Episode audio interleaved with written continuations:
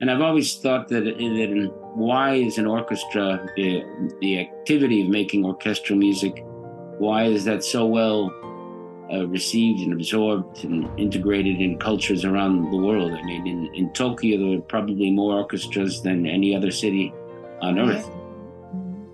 Uh, I think it's because the the musicians themselves and the public they understand that it's an idealized social paradigm so uh, there's a structure of a conductor and concertmaster and principal players, and then the section players. The protocols are observed from, from the time that they tune the orchestra to the time that you give the downbeat. Everybody has the same material, but different parts. We begin, we have cadences, we have ups and downs, and we all arrive in harmony. So that's kind of a, a paradigm that almost anybody could appreciate um, wanting for the structure of their society to work as efficiently and harmoniously as, as an orchestra. Today I'm talking to the conductor David Handel. Hi, David. It's nice to meet you face to face. Yes, it's so lovely to meet you here on Zoom. David, uh, where are you based at the moment? In Florida, in uh, St. Petersburg, Florida. Okay. I just, um, but, just moved back. Uh, are you there from uh, Florida originally? No, I'm originally from New York, from Buffalo, New York. Mm-hmm. But lots of moving around the, the world. And uh, my wife and I, about 11 years ago, decided to move back to the United States, and so we just picked this area because it's it's very nice. Lovely weather. St. Petersburg. Oh, okay. St. Petersburg, Tampa. Okay, yeah, but I mean, it's lovely weather all year round there. Well, there are a few hurricanes once in a while, but other oh, than okay. that, it's very nice. and you're in Vienna. I'm in Vienna, yes. But David, I've I've read about uh, all your wonderful work, you all the awards you've uh, been um, uh, receiving, and uh, and yes, you've been all over all the continents that you've worked and conducted. Um, was this initially what you hoped to do? Was uh, I mean, was this the dream to go all over the world? Yes, in part, but the my initial plan when I finished my studies and when I finished as assistant conductor in, in Leipzig, my initial plan was to be based in Berlin and to uh, be mostly in that that uh, part of the world. But it was that was 1990, I think. Mm-hmm. So it was the worst possible moment to try to establish oneself in Berlin because there were so many people from Eastern Europe who had moved into Berlin, and uh, I, without exaggerating, I looked for an apartment for six months and couldn't find one. And uh, but I did finally find an apartment, and I paid my Abstand, and uh, then I thought I would go to London for a break. And when I came back, uh, the landlord, landlord was nowhere to be found, and he ran off with my Abstand Oh, so no. I, and they told me he did this with, I don't know, maybe 20 other people. So he has a nice retirement fund. And uh, so I decided to make a change of plans. So I moved uh, to Chicago. And that's where I really got things started. And, and uh, because the, the, go ahead. No, as a young conductor from America, was it, was Europe the place where you you felt you had to go? Yes, um, for a variety of reasons. Mm-hmm. Um, first of all, I wanted to be with an historic orchestral institution as an assistant conductor, and what could be better than the oldest public orchestra in the world, the Gewandhaus. And I, my violin teacher had introduced me to uh, Kurt Masur. They had recorded together quite a bit. And so Kurt Masur auditioned me and invited me to go to Leipzig. And of course, it was still at that time uh, the Deutsche Demokratische, Deutsche Demokratische Republik, which for a North American would be seem to be a very strange choice. My parents were very concerned, of course. Really? Mm. But I think it was just the greatest thing. Mm. And um, and I, I, had the objective of uh, how can an American orchestra, whether it's North America or South America, or, um, be as relevant in a community culturally, artistically, as the Gewandhaus or the Vienna Philharmonic or the Berlin Philharmonic is to their respective communities. So that was kind of a, um, um, a cultural and sociological interest and priority for me. Yeah, because in America you do it a bit different. I mean, you have you have to have sponsors for your orchestras, and you're not uh, sort of. Uh, it's it's not like in Europe where you are at a at a base. Am I right? So that's what I yes. understood from yeah, and it's it's sometimes also musicians that have a another career, and that they um, they play sort of on the side in an orchestra? Well, it depends. If it's a major orchestra, and there are many, uh, there are substantive full time positions, and the okay. musicians are just dedicated to the orchestra. But you're, of course, right that they're private institutions which depend on uh, private sector uh, sponsorships, foundations, and whatnot. Uh, so the economic structure is very different. And as a result, uh, I would say that the programming is very often influenced by simply ticket sales, ticket revenues, uh, which is positive in some ways and negative in a variety of other ways. Uh, I'll give you an example. There's a, there's a strong tendency to uh, prioritize in the context of a year's programming pops concerts and rock symphonic concerts and things which, uh, depending on the the group or the music, can be pretty um, trivial. And and the comparison I often make is that you know you, you can't survive just on uh, cupcakes or or oh, donuts. You need to have mm-hmm. protein and and fiber, and so so. Um, and it it depends what part of the world. Um, I worked a lot in in Eastern Europe, Southern Europe, and I very much love this in these environments. But I also worked more than anything in Latin America, and uh, there depends where you are. Some of the orchestras uh, are sponsored entirely by the the state, uh, which has the advantage of being able to, hopefully, uh, program substantive uh, concert seasons with a structure and with a great variety of music. Uh, however, the disadvantage in Latin America sometimes, not always, is that you might receive on Monday a call from the Ministry of Culture and they want you to play for the Ministry of Sports in an athletic arena and uh, some kind of superficial program. So there are advantages and disadvantages to all of these models.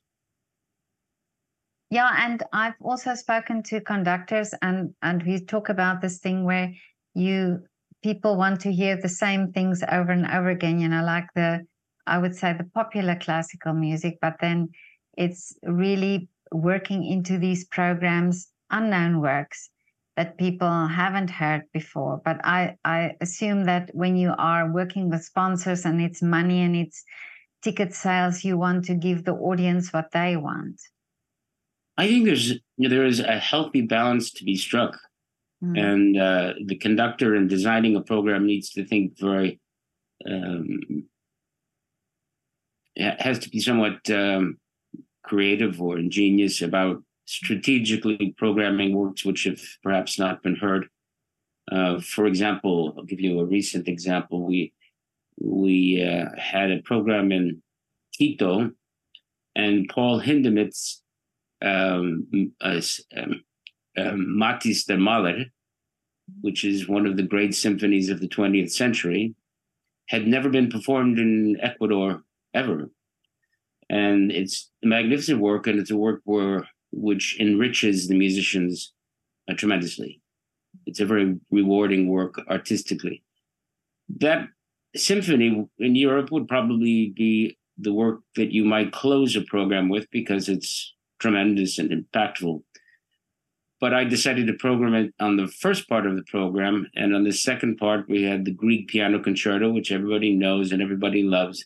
So it was a very healthy balance in, in the program. So I do tr- often conduct contemporary music or works from the repertoire, which are not so often played. But it's a question of placing them carefully in the context of that program and over the course of the entire season. And now, uh, what about new music? You know, like new composers or living composers? Well, it, it's kind of the same story. You have to, um, you have to believe in the composer. You have to believe in that that composer's work for first of all, and uh, and you have to think again contextually. So another example, uh, I had programmed for this year uh, a work by a contemporary composer from New York, David Winkler, Winkler, uh, who wrote uh, his Fifth Symphony, which is for orchestra and organ. But of course, that would be completely new, but it would have been um, a premiere. Uh, but for the second half, the Saint-Saëns organ symphony, which is, uh, of course, a very romantic language, which um, is easy to digest, and it's a very powerful work. And most listeners know it, and even if they don't, it's you know, almost impossible to miss the the point in the expression. But I then, also, sorry. Mm-hmm. Oh, I was just going to add that for years now, I think 15 years, I've been conducting an orchestra in Chile, which has an emphasis on contemporary music. Oh, okay. Mm-hmm. Um, but I've also read that you uh, commission a lot of work. I have um, in in different contexts. Mm. Some uh, have been in Latin America, um, creating, let's say, a fusion between their folkloric rhythms and idioms, uh, but in with an orchestral palette. And then in other cases, just uh, brand new works by contemporary composers like David Winkler or like Edward Green, um, who are two um, important North American composers. And I enjoy these collaborations very much. So, do you uh, do you uh, first uh, see what the what the composer does and then commission specifically, or do you do you give guidelines? Do you have a program in mind when you do the uh, commissions? It's a great question. Um, when we have, for example, a composition competition, then I, I define very specific guidelines. Uh, for example, it should be a, a poem for orchestra with uh, the following um, instrumental elements two, two oboes, two flutes, whatever. Uh, and it should be no more than um, 10 or 12 minutes maximum um, and it might be based on a certain thematic material. If I'm working with a composer for just a commission coming from me, initiated by me, uh, it's because I find the composer's uh, output to be so interesting that I would like the composer to be able to just let his uh, imagination uh, fly and take a life of its own. That's amazing. And but do you get uh, composers that because of the fact that you um, do these commissions, do you have composers that approach you with their work? Yes, lots, lots and lots, and oh, it's really? not always possible. Um, and also, you have to find the right place to uh, present their work. Um, there's a composer, Iranian uh, Iranian North American composer, composer Reza Vali. Excellent composer, just marvelous. And he wanted for us uh, with the Orlando Symphony to uh, record uh, two of his symphonic poems. and I wanted to to do this very much, very much, but it, economically just was not possible between his resources, his sponsors' resources, and the cost of the orchestra. So mm-hmm. sometimes these uh, initiatives are just frustrated by very practical, very down to earth reasons. It's it's uh, this is also this is always so sad for me because we we don't realize that it's also a business you know and and of course you as a conductor you also have to take that into consideration. Yes absolutely. You know you try to have your feet on the ground and your head in the sky and sometimes never the twain shall meet. Do you have a business mind? Do you, are you a businessman theoretically I've done well in that sense. I've raised lots of resources for the different orchestras I've conducted, mm-hmm. uh, so I'm able to. Um, um, I think it's a question of creating trust with uh, with a potential sponsor, and that you have a track record. Um, with the orchestra in Ecuador, that was very difficult, and that's and one of the reasons I've decided to to why I decided to resign was because the there were, there were so many sponsorship opportunities, but the government structure made it all, almost impossible to utilize the resources I was able to to raise because of the mechanics of the government or because of uh, jealousies or political um, political pressures from one side or the other. Um, but going back to the let's say the more business part of it, um, I keep myself very busy, so I guess um, I guess I do okay, and I, have a, a, business manager, an executive assistant who's who uh, follows my guidance about which way I want to go, where I think there's a an interesting marketplace that might be receptive to what it is I do. So yeah, it's a big part of it uh, in conducting. But you've also played in, uh, or you also conducted in in uh, places where where you don't. It's a bit unusual, and it's like Baghdad and Iraq. And what drove you there? What attracted you to go there? Well, the opportunity came up through a through a group of artists that I'd been working with for a number of years and I and this so this just goes back more than 15 years, I think. And um, I was very curious. My experience is that uh, that people are wonderful and receptive everywhere. Doesn't matter where. And I enjoy that contact uh, with people with whom I've had no cultural or personal experience. And it's always um, confirmed that that uh, sense of uh, human interaction and, and, sensitivity and and I, I love the uh, intercultural intercultural um, um, communication. It was yeah. very funny. I have an anecdote for you because you mentioned Iraq. Mm-hmm. There were while we were there, we were in a we were, we were um, rehearsing in and performing in the Ministry of Culture's brand new compound.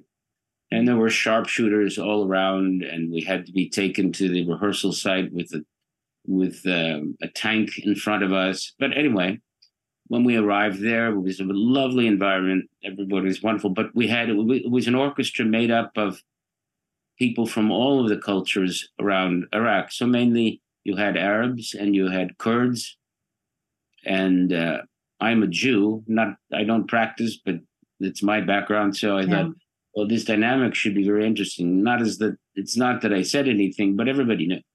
Anyway, mm-hmm. the point is is that uh, I had been mostly used to rehearsing uh, in Spanish,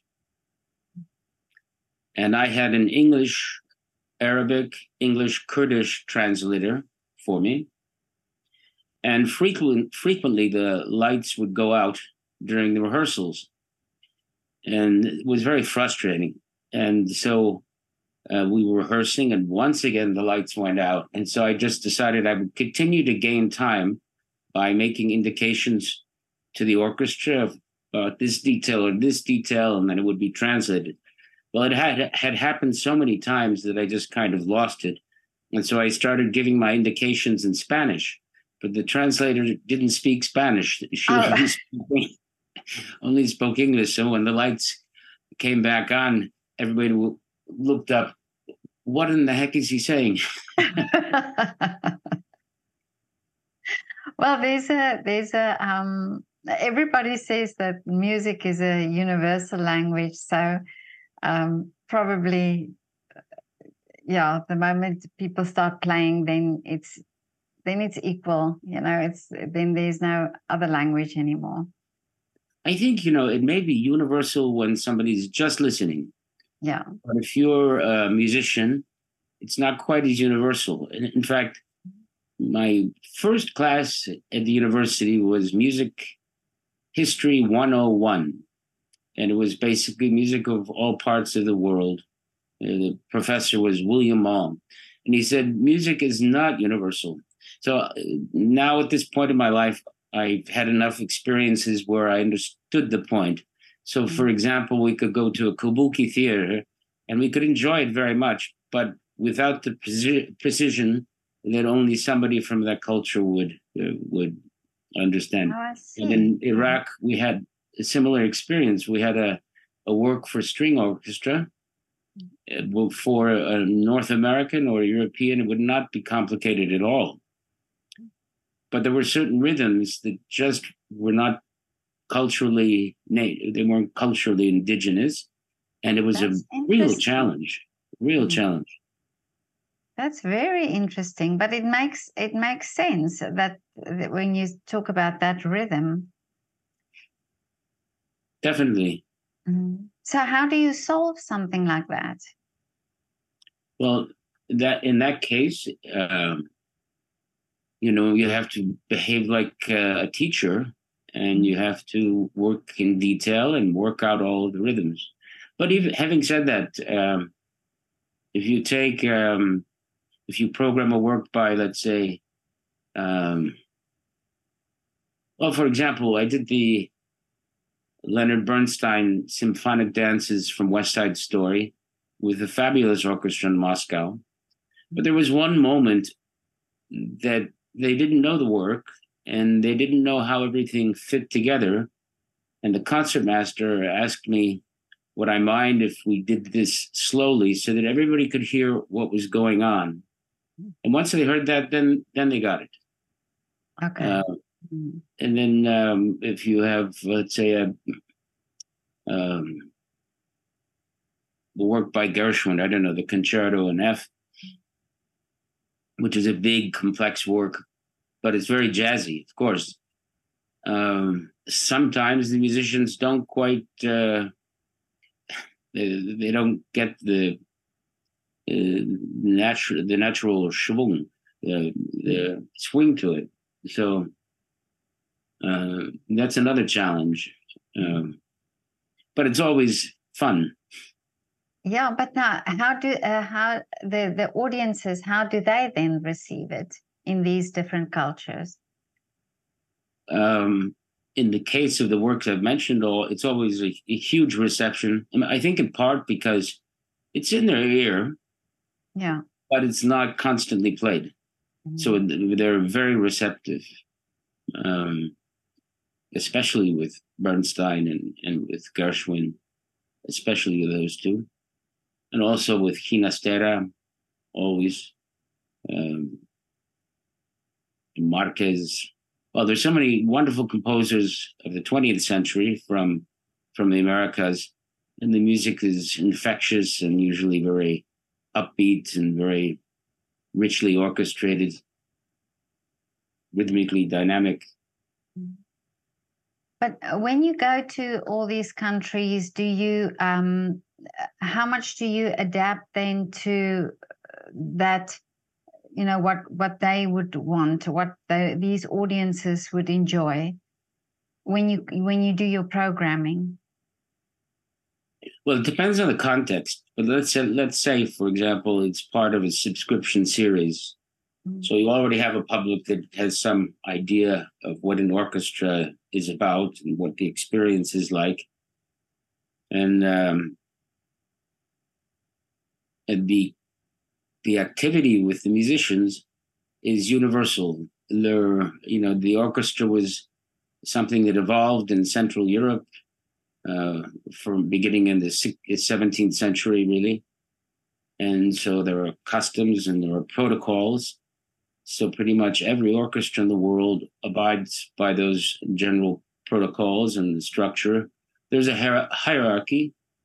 And I've always thought that, that in, why is an orchestra, the, the activity of making orchestral music, why is that so well uh, received and absorbed and integrated in cultures around the world. I mean, in, in Tokyo, there are probably more orchestras than any other city on earth.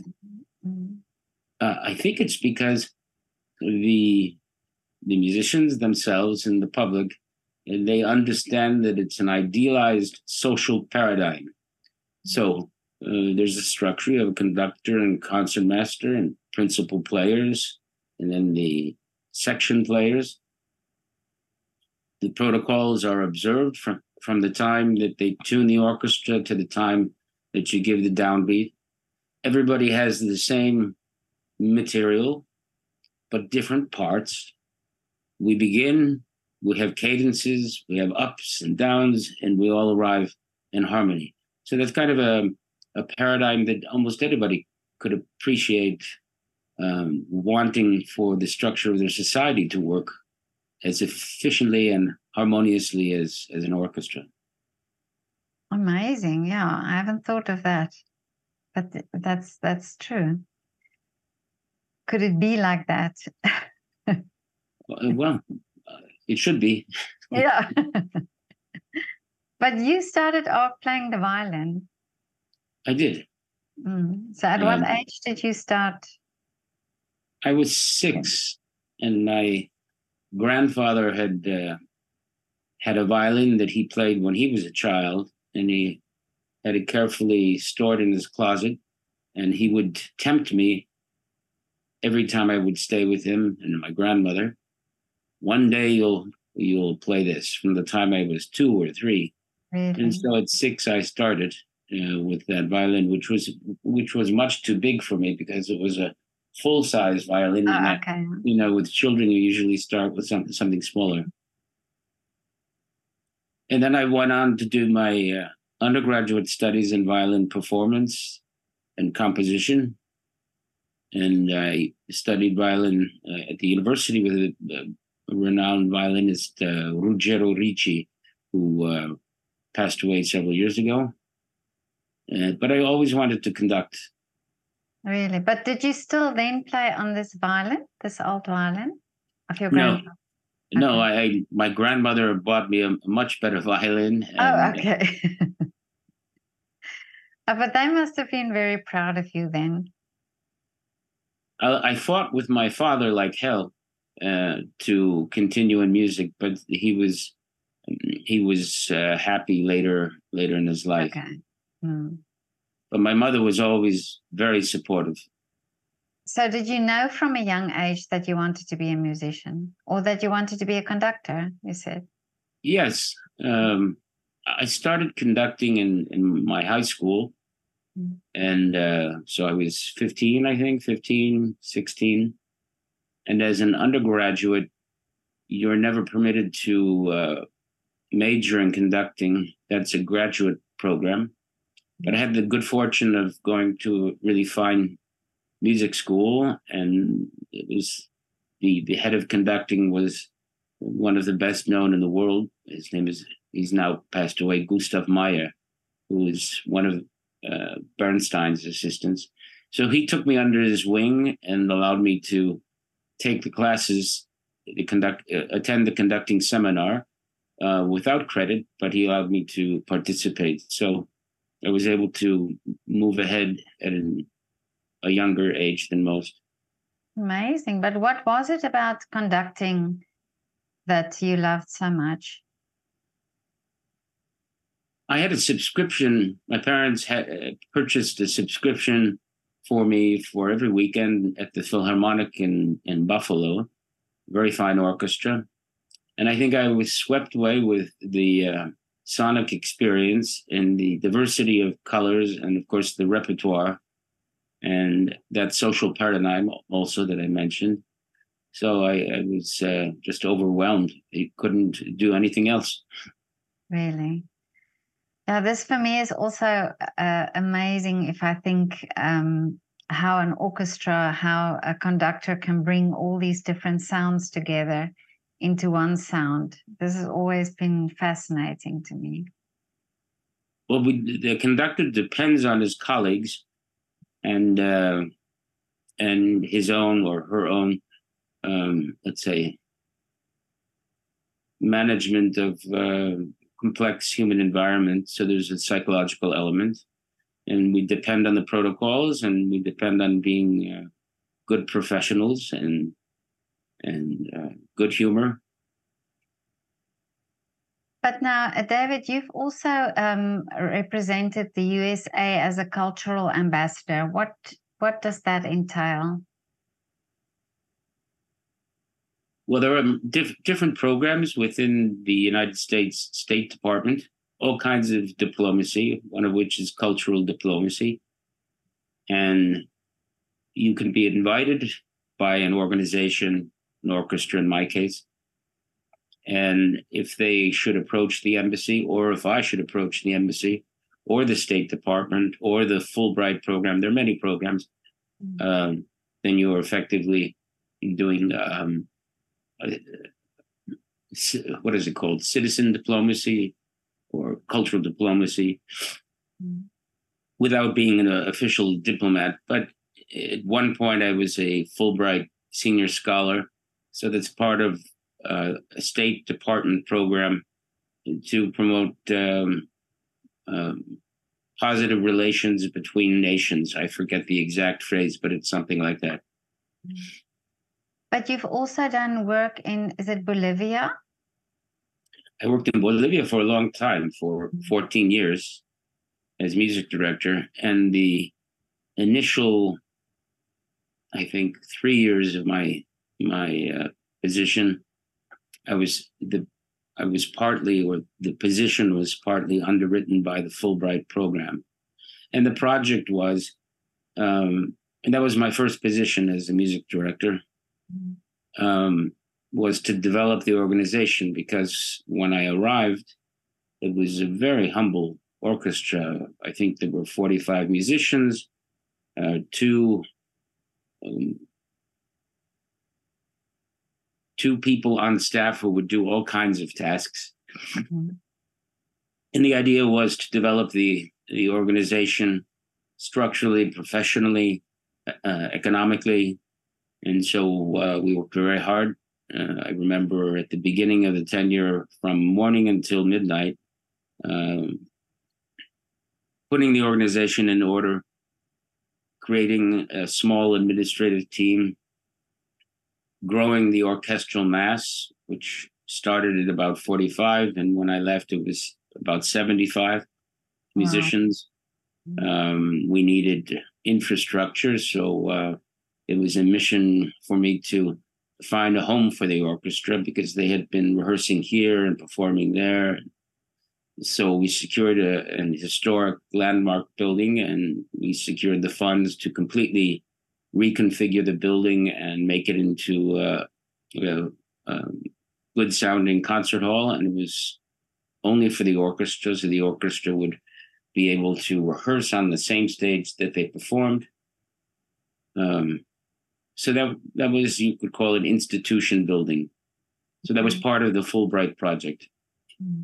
And did you enjoy this challenge? Because it seemed like a bit of a challenge. Well, it was the right thing, the right time. Oh, okay. I took the position because at that time I was, when I started, I was living in Chicago mm-hmm. and I had two offers.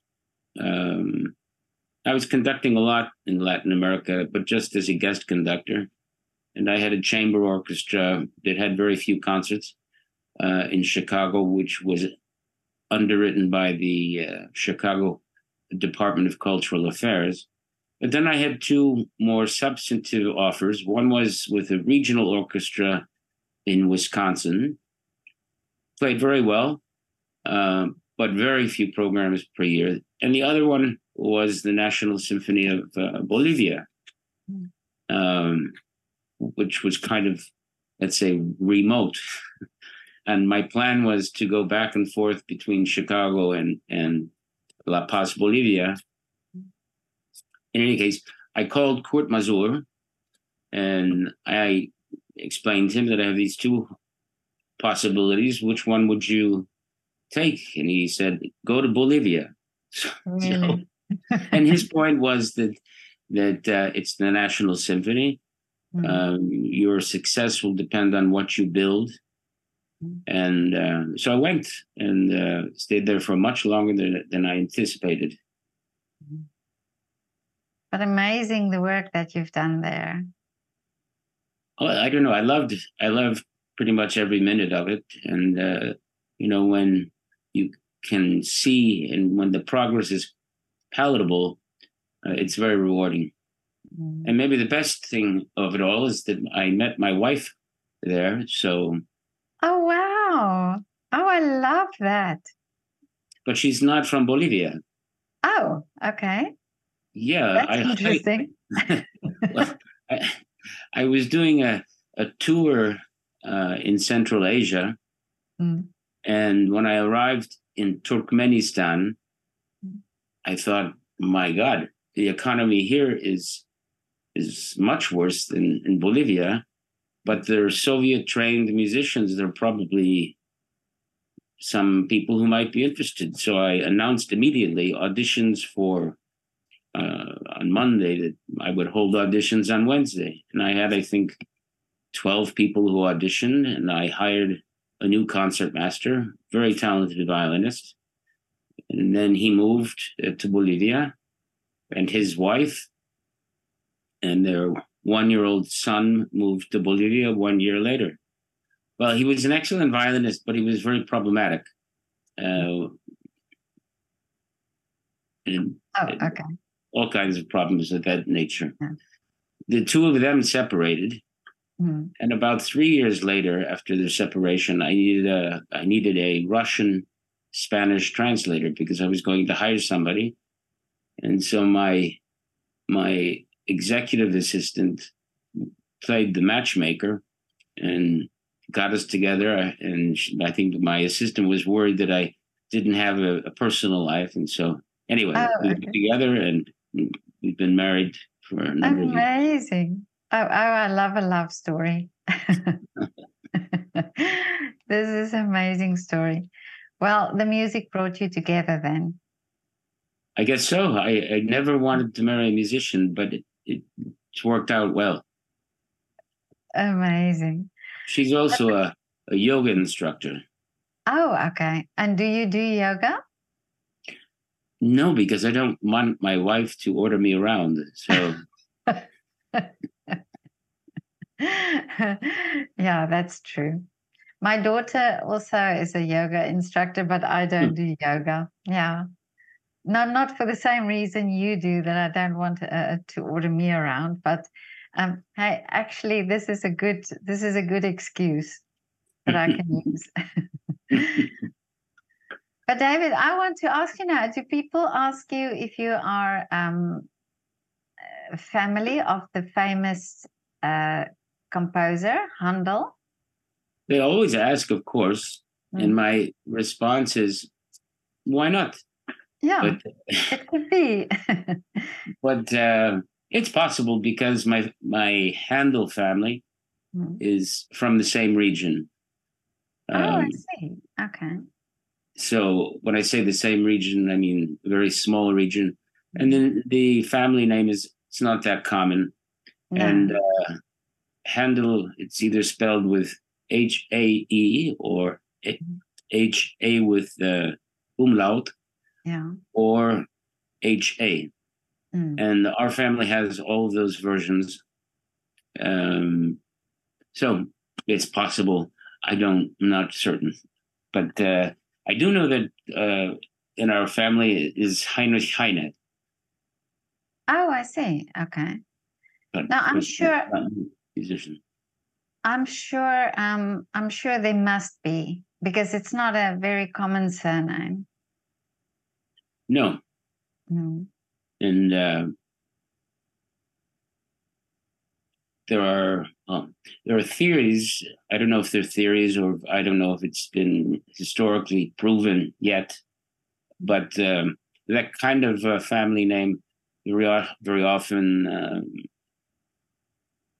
um, equated with one or another trade, um, and the variants. Um, there's the the the um, theory that Handel was Jewish, so that would even reduce further the the, the pool. But I don't know. But I would like to think that I'm doing an interview with uh, the family, a family of of Handel. so let's let's say that it's true. Okay. Yeah. While while I was living in Quito, I was living in a building by the the company was called Schubert. So my Oh, building was Schubert. Handel Yeah. living in Schubert's, And Schubert building it. and on and the street was Austria. Oh really? Oh wow. Oh, this is perfect then. But David, um, tell me now, you you've accomplished so much, you've done so much already. What is the wish still for you for the future? Well, there's lots on the docket. I have a, a very large project, a recording project, with the the Royal Philharmonic of London. That's a big project, and it's still in the works. But uh, it's to record record the complete uh, symphonic, opera, operatic, and choral symphonic works of Alberto Ginastera or Ginastera, the great Argentinian composer. Um, that's one project. And then with our mutual friend Ruben Chiliberti, we have a Oh, yes. we have a program which we ju- just did in Quito, which was a wonderful experience and a huge success of um, works by Piazzolla, Gardel, and others of the period in new arrangements um, by Stefano Bartolucci, who's an Italian uh, arranger, pianist, conductor, uh, very, very gifted arranger. And in that program, Ruben, he sings and he's fantastic. He has a fantastic voice and he's extremely expressive, but he engages with the public in, in a way that's unique. But he also dances on the program, anywhere from balletic to tap, and and then he plays the piano as well uh, with the orchestra. So it's a very dynamic, fun program. But some of the music is it's not just beautiful or fun, but um, Renascerò uh, by Piazzolla is a very dramatic, um, moving work, or La Ballada de un Loco, which is another marvelous work. So it's a very substantive program with a contemporary language, of course, uh, but it's also uh, a spectacle. Well, I think Ruben is such a great artist. Really, I've I've done an interview with him as well, and uh, such a great uh, performer. And no, I just um, absolutely adore him. As I do would I. love to see. Yeah, I would love to see this program. Well, there should there should be some some um, videos going up online pretty soon. Ruben is in charge of that, um, and then we we hope to uh, tour with this with the Orlando Symphony Orchestra initially uh, throughout Florida, and then he and I present the program in different parts of the world. It's very attractive and an unusual program. What a what a wonderful idea to do a tour to Vienna. We'd love to. Mm, We'd love to. I think let's put it out there. Then that would be great. yeah, I think it would be a big success. And of course, Vienna is a city of music. So, absolutely. I think something like that would be amazing. But, David, uh, this was so lovely talking to you. I'm so glad that Ruben um, introduced us and or uh, got us into contact. Um, you have you've done amazing work and and also continue to do amazing work. So it was really a privilege to talk to you. Well, thank you very much for the invitation. You're very kind, and uh, it's been a pleasure. And hopefully, we'll be in touch again. Yes, definitely. And when you come to Vienna, please let me know. Of course, of course. Have a lovely afternoon, and Likewise. hope to see and hope to see you soon. Okay. Tschüss. Thank you. Tschüss. Mm.